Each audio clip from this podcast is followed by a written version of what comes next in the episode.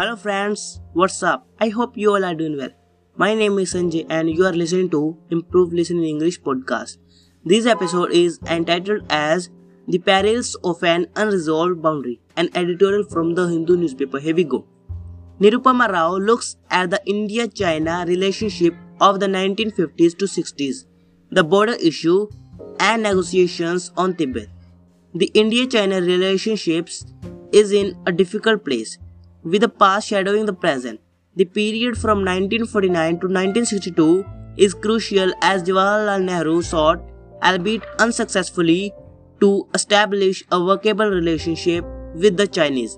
Nirupama Rao, former foreign secretary and ambassador to China, traces the history of Tibet, the genesis of the McMahon Line, Communist China's military takeover and domination of Tibet and the border row between India and China in her new book, The Fractured Himalaya. An excerpt from the book. It was to be over a year before negotiations between India and China on relations between India and Tibet opened in Beijing. These commenced on December 31, 1953. Jawaharlal Nehru's approach to frontier questions between India and China was already well entrenched by then. Tibet had become more a psychological buffer from a political one during British rule. Psychological because Nehru was convinced that any military attack on India from Tibet was not feasible. For him, while the status of Tibet and Tibetan autonomy as also Indian interests in Tibet inherited from the British were issues for discussion with China. The frontier, as his biographer S. Gopal noted, was firm, well known, and beyond dispute. Loosely put, Nehru's attitude was that there was no room for controversy over the McMahon Line. Our maps show that McMahon Line is our boundary, and that is our boundary. Maps are on maps. That fact remains and we stand by that boundary and we will not allow anybody to come across that boundary. Gopal noted that this assertion of rights was more defined regarding the eastern sector of the boundary. Flawed advice. The problem lay in the fact that except for Sikkim, the border had not been demarcated. Jointly with China on the ground, the boundary in the western and middle sectors had not been defined in detail by treaty and only, as Nehru stated, by custom, usage, and tradition. The McMahon Line was shown only on a map that the Chinese government had initialed in 1914 but not subsequently accepted. The Chinese would set this strategy in such a way subsequently when the officials of the two sides met in 1960 to seek fresh acceptance of every stretch of the boundary came Panikkar without the benefit of hindsight. Only had this advice to give Nehru, the issue would pose no difficulty. Could Panikkar, the first Indian ambassador to China, have sensed the actual Chinese attitude? In retrospect, his advice to Nehru would have serious repercussions for India. As advice, it was fatally flawed. Throughout his stay in China, Panikkar took the stand that the Tibetan issue was a simple one. Leaders like Zhou Enlai, in his view, recognized the legitimacy of India's trade and cultural interests in Tibet and only suggested that the political office in Lhasa, an office of dubious legitimacy, in Panikkar's words, should be regularized by its transformation into an Indian consulate general.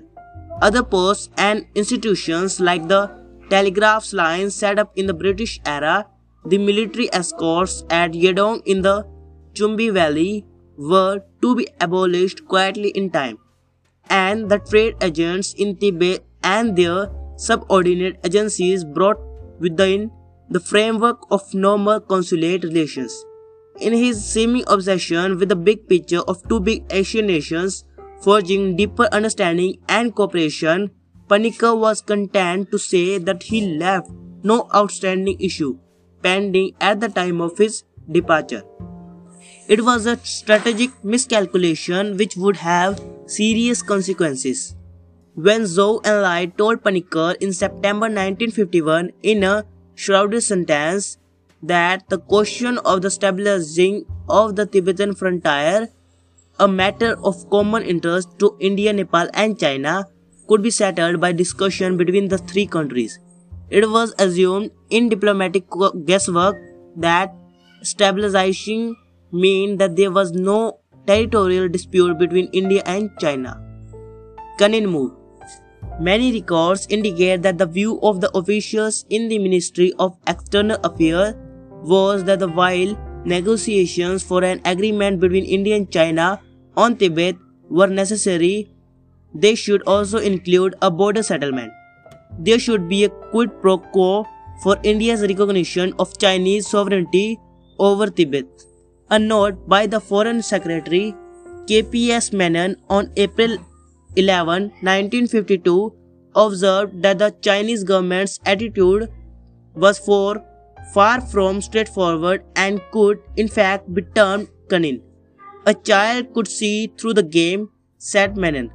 Zhou Enlai had suggested in September 1951 that India's position in Tibet should be regularized and the boundary with Tibet stabilized. India had said immediately that we were ready for discussions, but there had been no response from the Chinese. The latter were saying that they, the Chinese, had been in Tibet only for a short while and want more time to study the problem. Menon was suspicious of Chinese irredentism and whispering campaign was already doing the rounds in Lhasa that not only Tibet but Sikkim and Bhutan and even the Darjeeling Kalimpong area would soon be liberated. This would encourage the Tibetans to lay their hands on Tawang and other disputed areas to the south of the McMahon line. The Chinese have long memories.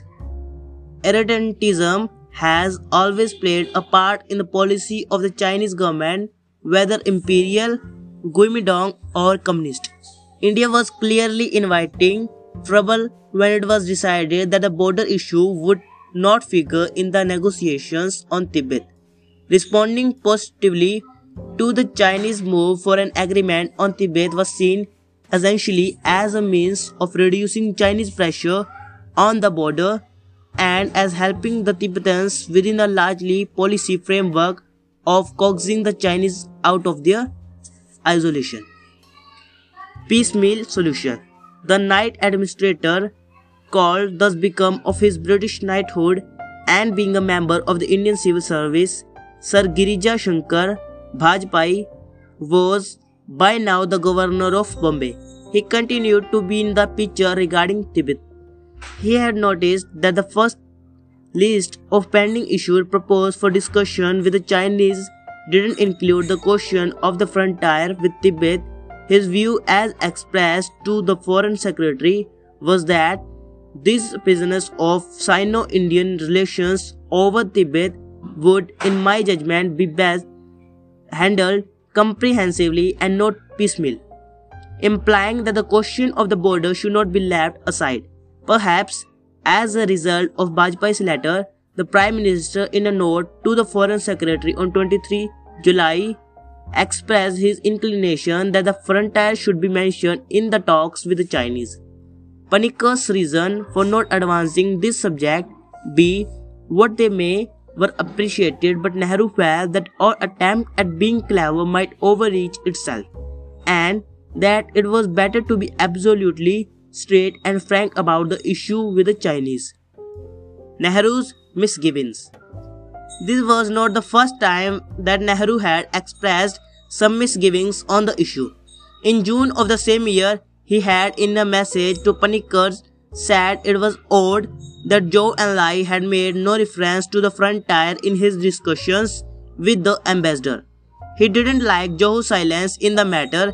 He added, since the Indian government had made it clear in parliament that only not only the direct frontier with Tibet but also the frontier of Nepal, Bhutan and Sikkim should remain unchanged. Panikkar's response was to state that the Chinese were aware of India's interest in the integrity of Nepal and had not raised any question about it, neither had they objected to the PM's public statements on the issue. Panikkar said he didn't want to make this a subject for further discussion. India should stick to the position that the frontier had been defined and there is nothing for us to dis- discuss. It would be legitimate to presume that Zhou Enlai's silence on this point and his not having even once alluded to Sikkim or Bhutan at any time, even indirectly, during our conversation would mean acquiescence in, if not acceptance of our position. The Prime Minister didn't demur further. Thank you for listening, friends. Have a nice day.